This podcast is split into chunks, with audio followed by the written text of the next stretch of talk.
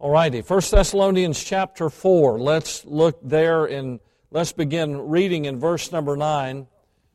Thessalonians chapter 4, verse 9. Paul writes under the inspiration of the Spirit, but as touching brotherly love, you need not that I write unto you, for ye yourselves are taught of God to love one another. And indeed ye do it toward all the brethren which are in all Macedonia. But we beseech you, brethren, that ye increase more and more. That ye increase more and more. And that ye study to be quiet, to do your own business, and to work with your own hands as we commanded you, that ye may walk honestly toward them which are without, and that ye have lack of nothing. Father, speak, I pray, to our hearts through your word, and may we May we take that which you have taught us to love one another, and as your word has said, may we increase more and more. If there's an area in our life we need to grow in, it's in this area of love, and your word has shown us that. Bless this final Sunday that we focus upon this, and we'll give you the glory in Jesus' name. Amen. All my heart, all my heart. That's our theme for this month, and we've been studying the more and more. I want you to do this more and more, the Bible said. Those statements in the Bible have been the focus of our morning messages, and each one has connected us with God's desire for you and I to love more and more, to love Him more and more, to love others more and more. And in our previous three messages, we talked first of all about the fact that love is internal. It's internal. It's given to us by God, who is our source of love. We could not love if it were not for God. All love comes from God. God doesn't think about loving or strive to love us. He loves us because God is love. He loves us because of who He is. And He sheds that love abroad in our heart so that we can become conduit through which we love other people. He loves other people through us. We become the vehicle that carries the love of God and the light of God and His gospel into a darkened world that's desperately looking for love in all the places. Love is internal. His love is in you if you're saved, and He wants to flow His love through you. Not only is love internal, but we found out that love is intelligent. So God wants us to grow he wants our love to grow in knowledge and in judgment. That's what the scripture says in, in the earlier part of 1 Thessalonians. He, won't, he, he, he, he desires that our love grow more and more in knowledge and in judgment. So God doesn't want us to use foolish love. You don't love somebody by fueling their sinful ways. That's not love. Love is sometimes confrontational. It's it's blunt sometimes. It, it hurts sometimes. The doctor did not take the cancer out of me because he hated me. He did it because he was trying to save my life. Sometimes with our children and even with, uh, with our mates, we have to be blunt with each other because we're trying to save the person we love from the tragedy of their own choices and the pain of of their own sinfulness. And so love's intelligent love. Love isn't some blinded emotion that pushes us away from God. Love helps us make discerning, intelligent, smart decisions that bring us into fellowship with God. That's true love. Love sharpens us, in other words. Then last week we discussed the fact that love was industrious. It's deeper than words. It expresses itself, it shows itself. It's always looking for a way in which it can evidence itself. It's love that is industrious, it's expressive. 1 John 4:20 If a man say, remember that verse? If a man say that he loves God and yet hates his brother, he is a liar. It's pretty blunt, pretty hard, pretty straight. If a man say it, well, our problem is we think because we say it, it's so. That's not so. Just because we say it doesn't make it so. If a man say he loves God, Well, whoopee That's a Greek word that means not so, or not soweth. But anyhow, um, look, look, you can say you love God, but if you hate your brother, God says you're a liar. God doesn't, God doesn't pat us on the back when we're not being honest and truthful. Words mean nothing. Nothing. Words mean nothing if they're not supported by our actions and our attitudes. Saying it doesn't make it so. But whoso hath this world's goods, the scripture says again in 1 John chapter 3, if he's hath, who's, who's got this, this world's goods and seeth his brother in need and shutteth up his bowels of compassion from him, how dwelleth the love of God in him? That reciprocal, reciprocal question, the answer is the love of God does not dwell in him. If you see somebody and they've got a need and you've got the answer to their need and you're aware of their need and you don't supply their need, you don't reach out to them in compassion, but you just shut your compassion off from them, how does God's love dwell in you? It can't be expressed because it doesn't dwell there. So our talk doesn't talk as loud as our walk talks. Your walk talks louder than your talk talks. And so the question is simply this do we desire do we desire God to touch others through his love through us? If that's our desire, God will certainly do that. So in our text this morning we read the final more and more scripture that we'll be covering this month. As touching verse chapter 4, look at the verses again. But as touching brotherly love, ye need not that I write unto you, for ye yourselves are taught of God to love one another. Now listen, if you're saved, inside of you, you can reject it, push it aside, and become cynical, critical, bitter, crusty, obnoxious, abrasive. You can choose that kind of a life. But if the Spirit of God lives within you, love lives within you. You have no need, Paul said, there's no need for me to write. I don't, I don't, I don't have to expound on this, for you yourselves are taught of God to love one another. And indeed, you do it. He said, You're, you're doing that toward all the brethren which are in Macedonia, but, but we beseech you, do it more and more. Increase more. Don't be satisfied with how you express the love of God, have a desire to be more and more increasingly expressive of God's love in your life. It doesn't cost you a dime to love people, to be kind, to be the vehicle through which God flows His love. The love didn't originate with you to start with, it originated with Him. You're just the newsboy. You didn't write the news, you're delivering the news. You didn't create the love, you're expressing love that He's placed within you. And He'll help you with that. Now, let me just say a couple of things here as we move forward. First of all, true love isn't accidental. Okay? True love is not accidental, not really. Now, the circumstances that brought you together could very well appear to be accidental. You may say it was just happen chance. no, she's going to be there.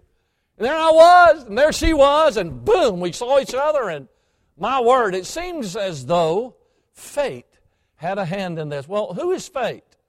The reality of the matter is, is that God knew where you would be, and, and, and it, it, it's not really true love, isn't really left up to fate. There has to be more to it than just chance.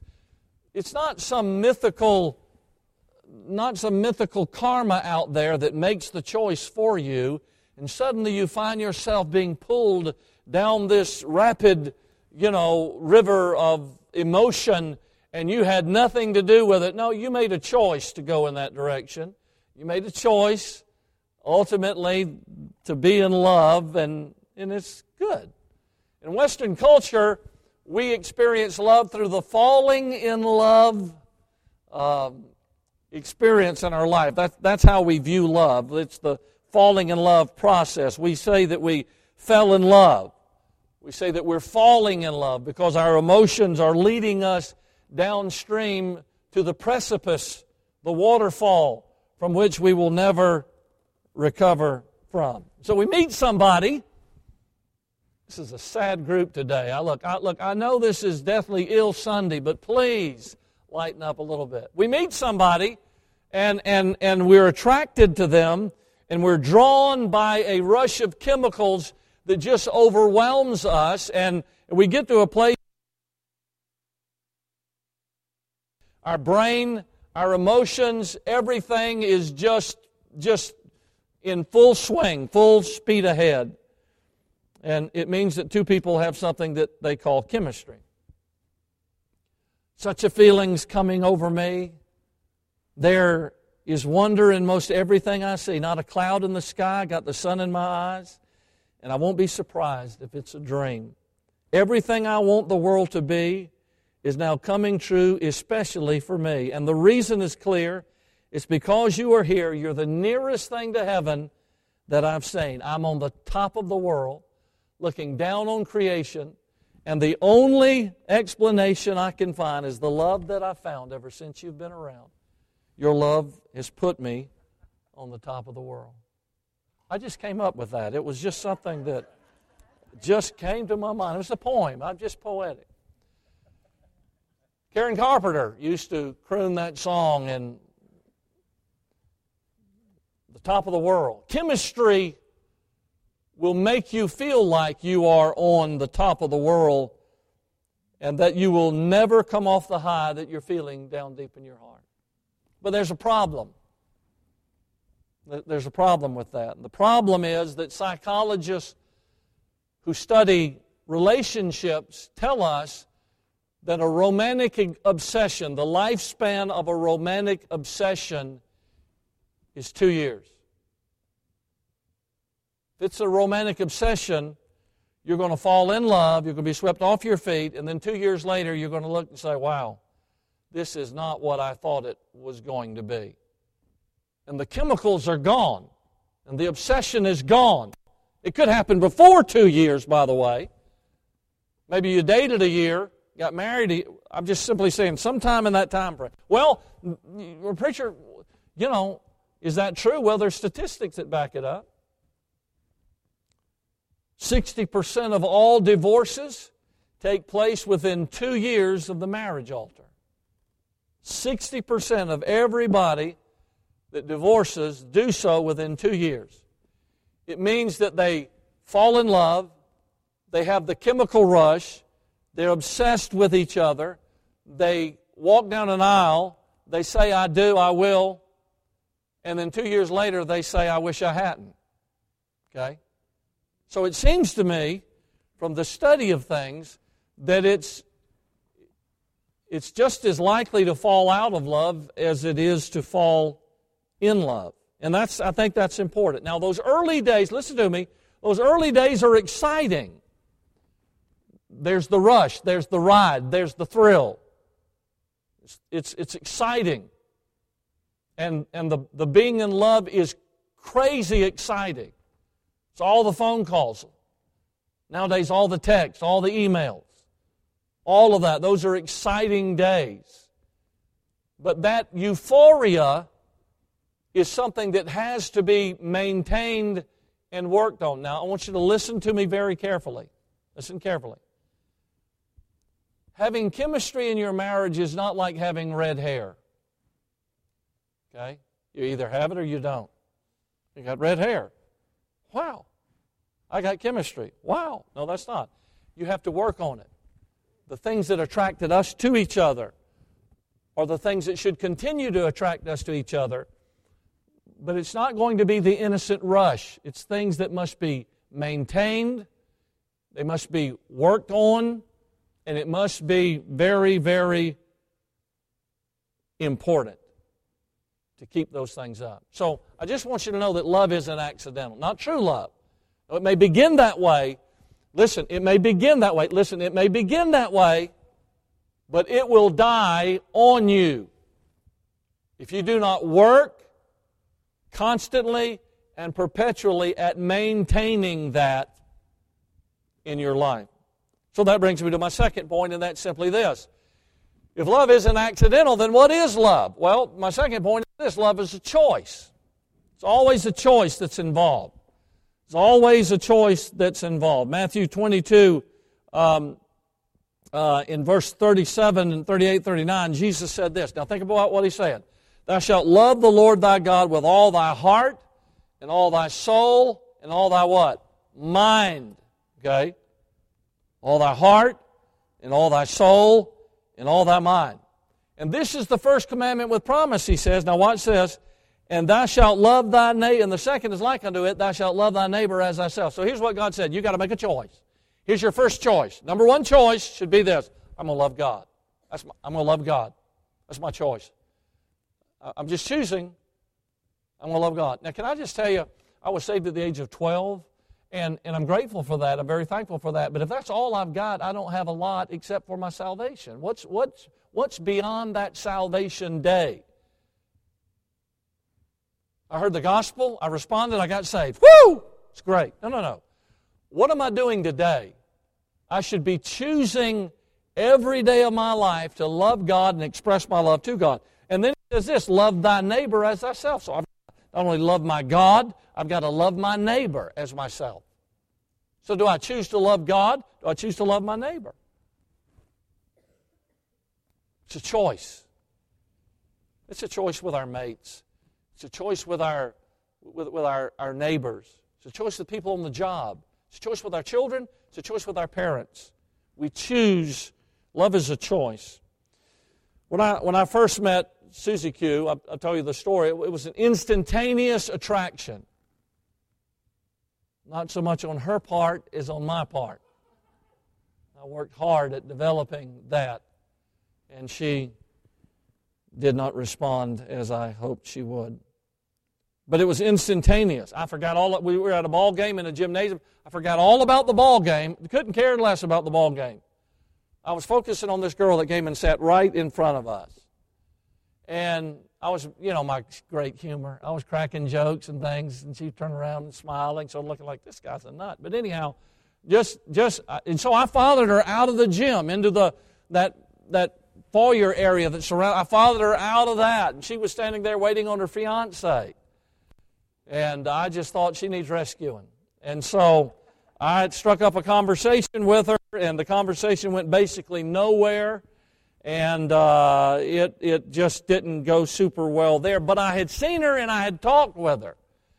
So after that, basically, in Bible college, I, I stalked her and, uh, and, and looked for every opportunity that allowed me to see her. And then one of my friends set up a chance meeting where she was invited and I was invited, and we met at the mall and we all walked around the mall, and it wound up where just she and I was walking around the mall together. They were all doing their thing, and it was just her and I walking around the mall together. And, and I was crazy about her. I just couldn't get her out of my mind. I thought about her all the time, and, and I was smitten, and she was not at that point. She'd just broken up. Of course, I had too, but I had more discernment from God as to know His will. So I was trying to tell her that. Now, now I want you to think with me for a moment. Listen to me. I was crazy about her then. But the crazy then and the fact that I'm still crazy about her now. I was crazy then, I'm crazy now. Between the two crazies is a lot of decisions to make it, to stick it out, to get over the disagreement, for her to accept that she's wrong. It's a lot of, lot of times where, where that's happened. There, you know what? In the crazy then and the crazy now, I was just nuts then. I'm crazy for her now. You know what? There's been a lot of apologies. There's been a lot of I'm sorry's. There's been a lot of would you forgive me? There's a lot of I didn't handle that too well. There's been a lot of that over 40, August will be 45 years Still crazy in love, but there's a lot of glue, a lot of choices that has glued us together over these years to, to decide. We made a choice to weather the storm. Listen, we, we made a choice. We made a choice to live we instead of me. When somebody lives me, the relationship is it doesn't matter when the train wreck comes, the train wreck will come. Marriage is not me, marriage is we. And when a person insists on the me in marriage, they, they automatically turn it toxic and the relationship will not survive. Now, it, it, it, may, it may stay in survival mode for a while, but sooner or later, the marriage goes under. It just, it just, I've just seen it too many times. It, it happens.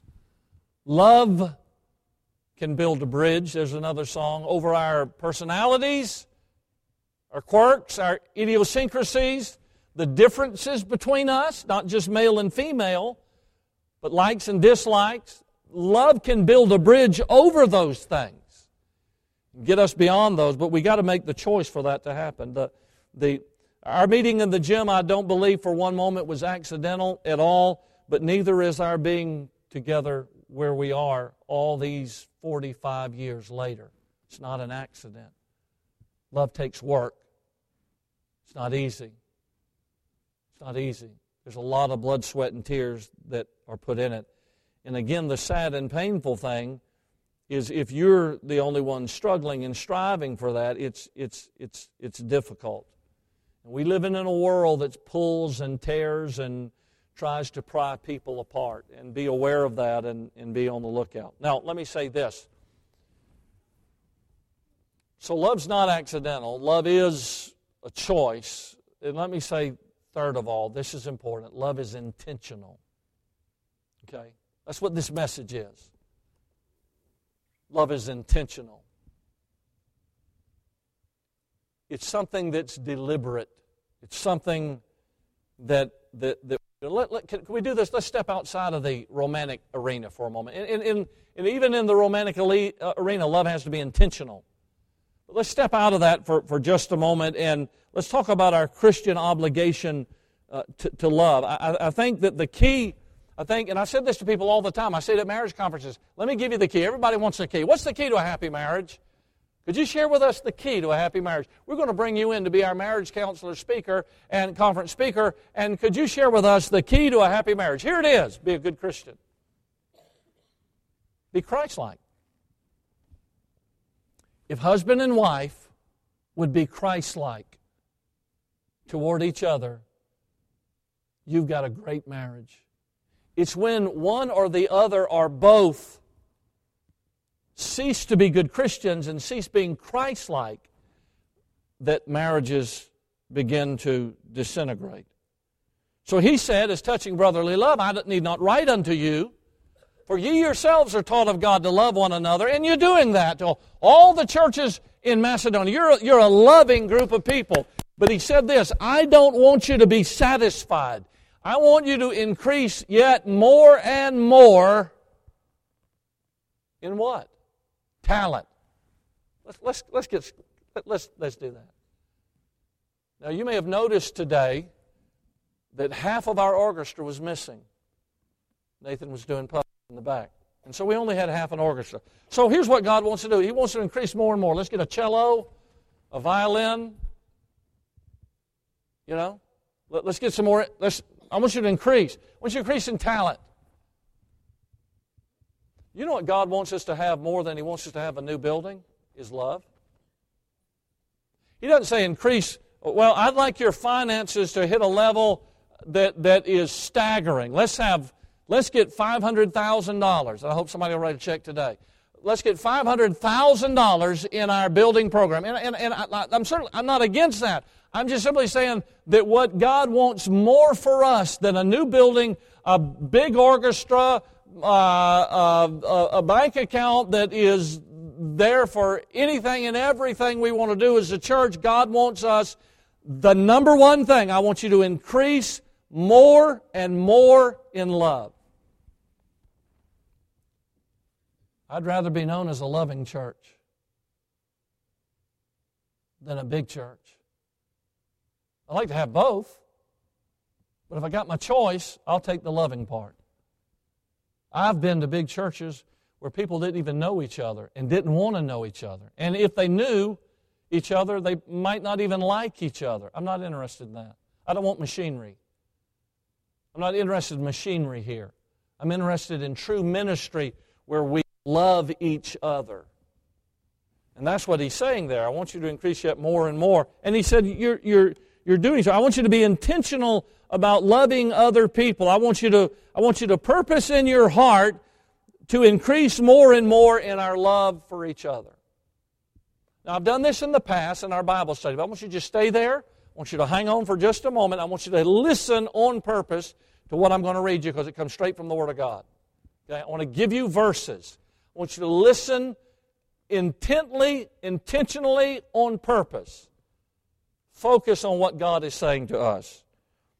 John 13, 34 and 35. A new commandment, Jesus said, I give unto you, that ye love one another. As I have loved you, that ye also love one another. We're to love each other like Jesus loves us. By this shall all men know that ye are my disciples, in that ye have love one to another. It's great scripture. John 15, verse 12. This is my commandment, that ye love one another as I have loved you. John 15, 17. These things I command you, that ye love one another. Romans 12, 10. Be kindly affectioned one toward another with brotherly love, in honor preferring one another. Romans 13, verse 8 Owe no man anything but to love one another, for he that loveth another hath fulfilled the law. Galatians 5:13. For brethren, ye have been called unto liberty. Only use not liberty for an occasion to the flesh, but by love serve one another. Ephesians 4 2, with all lowliness and meekness, with long suffering, forbearing one another in love. 1 Thessalonians 3 12, and the Lord make you to increase and abound in love toward another and toward all men, even as we do toward you. Hebrews 10:24 And let us consider one another to provoke to love and to good works. 1 Peter chapter 1 verse 22 Seeing ye have purified your souls in obeying the truth through the Spirit unto unfeigned love of the brethren, see that ye love one another, listen, with a pure heart, fervently. 1 Peter 3 8, finally, be ye all of one mind, having compassion one of another, love as brethren, be pitiful, be courteous. 1 John 3 11, for this is the message that ye have heard from the beginning, that we should love one another. 1 John 3 22, and this is his commandment, that ye should believe on the name of his Son Jesus Christ and love one another as he gave us commandment. 1 John 4 7, Beloved, let us love one another, for love is of God, and everyone that loveth is born of God and knoweth God. 1 John 4 11, Beloved, if God so loved us, wow, think of that, how sinful we are. Beloved, if God so loved us, we ought also to love one another. 1 John 4 12, no man hath seen God at any time. If ye love one another, God dwelleth in us, and his love is perfected in us. And then 2 John 1 5, and now I beseech thee, lady, not as though I wrote a new commandment unto you, but that which we had from the beginning, that we love one another. Now, I don't know how God could speak any more clearly. I don't know of another subject in all of the Bible that God hits the nail on the head so many times as the subject of love. It's the theme of John's writings. It's so prominent in the teachings of Christ. God wants us to love one another. So here we say, okay, all right, preacher, I got you. Got you. I got, I got it down now. Okay. So God wants us to love one another. He wants us to love the brethren. Well, that's okay. But I, it's the world. Love not the world. That's talking about the world system. So I'm talking about people in the world. For God so loved the world. But he says to us, love not the world. What does that mean? How can he love the world and yet we're told not to love the world. His love of the world, he's dealing with people in the world. The love he's talking to us about is the worldly system that's anti God, anti Christ. Outside of the bounds of moral decency. Love not that part of the world. That's what he's saying to us. So, what do we do with people in the world? How do we, how do we deal with obnoxious, lost, unsaved? We're told to love the brethren, okay. What about lost people? How, how do we respond to them? Well, he says in Matthew 5, verse 43 and 44, Jesus says, You have heard, you've heard. Here's, here's, this is what you've been taught. He's, he's un, remember, you don't remember what he's doing? He's, he's unteaching them. He's unlearning them. You've learned this, but I'm going to teach you something different. He's done that in all of our lives, hasn't he? Every one of us came into this Christian life with preconceived ideas, and Jesus has said, You've heard it hath been said, but now let me tell you what I'm saying. So here it is. Ye have heard that it hath been said, John uh, Matthew 5, Thou shalt love thy neighbor and hate thine enemy. Love, love your neighbor. It's okay to hate your enemy. If he's an enemy, you, you, can get him and go after him. But I say unto you, love your enemies. I don't like that verse, do you? Love your enemies. What about if somebody curses me? Okay? Can I? Is it okay now? They curse me. No. Bless them that curse you. Well, Lord, what if they hate me? What do I do if they if they tell me they hate me? Do good to them that hate you. Well, what about people that use me? Pray for them that despitefully use you. see, God gives us different responses as believers toward the lost world. Christian people ought not act this way. But the lost world is going to act like the lost world acts because they're lost. Don't be shocked when a lost man acts like a lost man. An unsaved man will act like an unsaved man. You know why he acts like an unsaved man? Because he's unsaved. This is not for the believer. This is, this is how the lost world. Now, let me close real quick and, and just say this. If we're going to become who God wants us to become, if, if, we are, if we are going to become who God wants us to become, and we're going to love people as God wants us to love people, here's what we got. First of all, we've got to make the choice to be a loving person.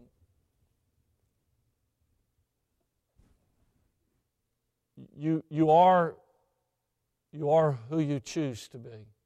Preacher, things have happened in my life. No, I, I know, but you choose how to allow them to impact you. You make a choice. When I was a kid, you know, my daddy never said he loved me. Okay, well, is that who you want to be? When I was a kid, my mother ran off on us. Was that, is that what you want to portray? Or do you want to be different? You make a choice. You can walk just like your daddy walked. You can act just like your mama acted. Or you can choose to be somebody entirely loving. I'm just saying, we've got all the excuses. Everybody has at their disposal. Satan sees to that. Everybody has at their disposal a, a satchel full of excuses as to why they are the way they are, but you can choose to be self centered and critical, or you can make the choice to be loving and become the person that is the vehicle through which God delivers His love to other people. That's your choice. Nobody can make that choice for you. Second of all, not only do we have to make the choice to be a loving person, we have to determine to be intentional in the way that we express love. We got to be intentional in the way that we express our love. If, if we're going to love like God wants us to love, then we've got to seek ways in which to express that. We've got to be on the lookout for ways in which I can express love to God's love to other people. Okay? If, if Ryan his car broke down and he needs to get home. His truck just broke down in the parking lot. And this is a stupid and simple illustration. But that there's a way that I can express love. I can just drive home and say, Well, I hope he makes it. I say, Hey Ryan, I'll give you a ride home. I'll, I'll be glad to I'll be glad to drive that way. You gotta you gotta look out for people. Sometimes it's it's something very small I think sometimes as Christian people, we want the big, we want the big statement. We want the money statement. We want to make the statement that is the statement. when somebody's going through a hardship. You know what? Sometimes the best statement you'll make is, I'm here. If you need me, I'm here. Sometimes it's an arm on the shoulder. Sometimes it's a hug. Sometimes it's a whisper, I'm praying for you. Sometimes it's not really the big thing, it's just the presence of, of, of, of your meeting whatever need they have. And then, last of all, and I close with that, and this is so important. First of all, you got to, if you want to be that person, you got to make the choice to be that loving person. If you're going to be that person, you've got to be intentional in your observation. You've got to be a need hunter. You've got to look for the needs in people's life that you can fill. And then, last of all, you've got to run the risk of being hurt.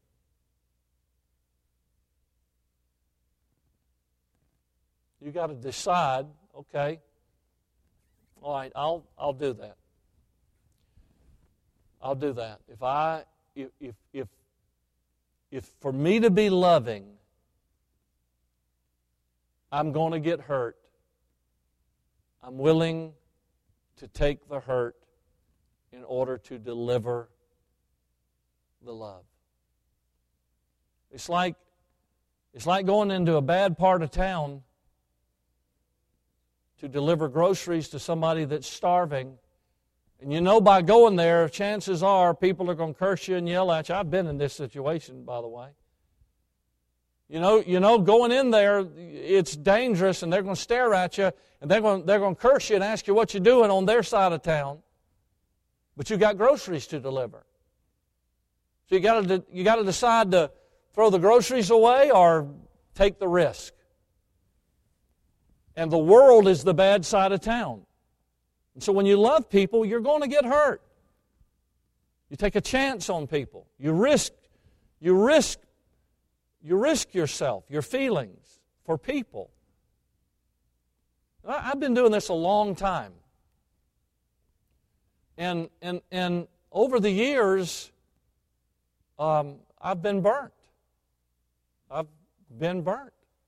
By people that I trusted and sort of staked my reputation on a little bit, and they decided to take another turn. But that does not ever, please listen to me, that does not diminish the power of love and the sufficiency of grace one iota. We're too, listen, love is too big, grace is too powerful. There's no human being on earth no matter how wicked they become or whatever choices they choose, they can never diminish the power of God's love. And so, what do you do then? Well, you just move on. You, you love. People reject it. Some people don't even want it. What do you do when you go to a door and somebody said, No, I don't want that? No, I don't want that. You don't want it? Well, I'm going home. No, what do you do? I find the next door. Because the guy in the next door may want what I'm handing out and may read it and get saved. So if, if, if somebody doesn't want what we've got or they're not interested in, in what we show in God's love, we don't curl up in a fetal position. We just keep loving. There's going to be a day when I'm going to stand before God. And God's not going to look at me and ask me, Son, how many times were you disappointed and hurt? What God's going to hold me accountable for is how deeply and how faithfully I loved Him, first commandment, and how I loved my neighbor. Now, if my neighbor wants to slap me in the face, I can't, I can't do anything but turn the other cheek and just keep on loving. Because God's command to me is love me with all your heart, with all your soul, with all make that choice, and then choose to love other people. And when we do that, in the long run, it's it's worth it. I've delivered groceries to people before that were that were that were so hungry.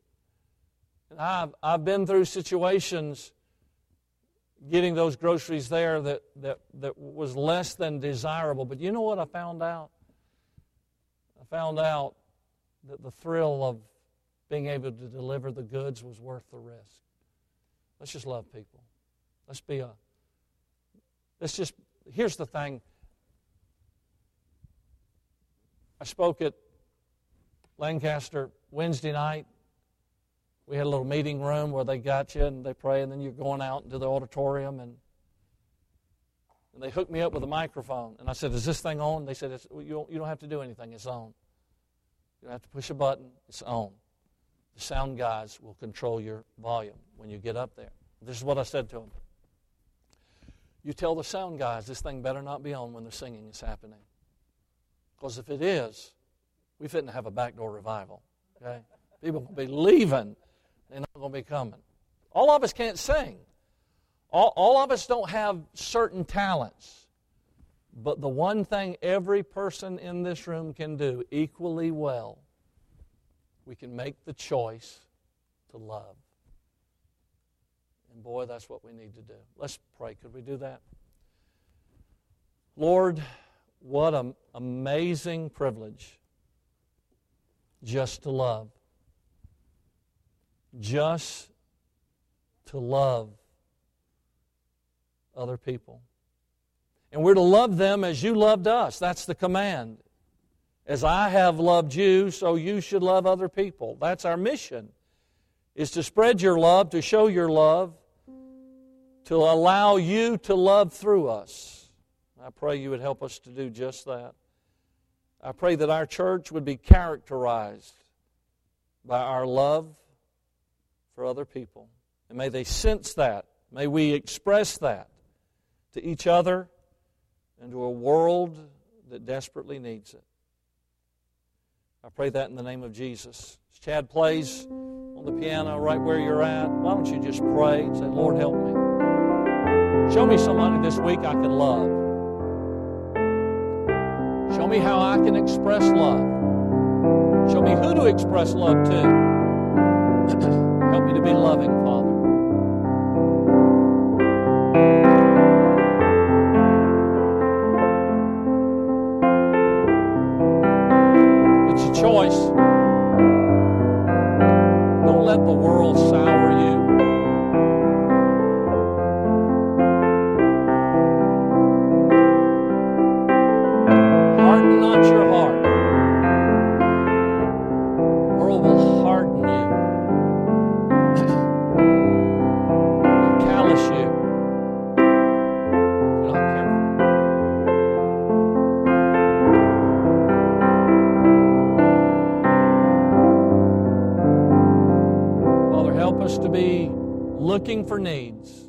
Which we can express your love to others. In Jesus' name, amen.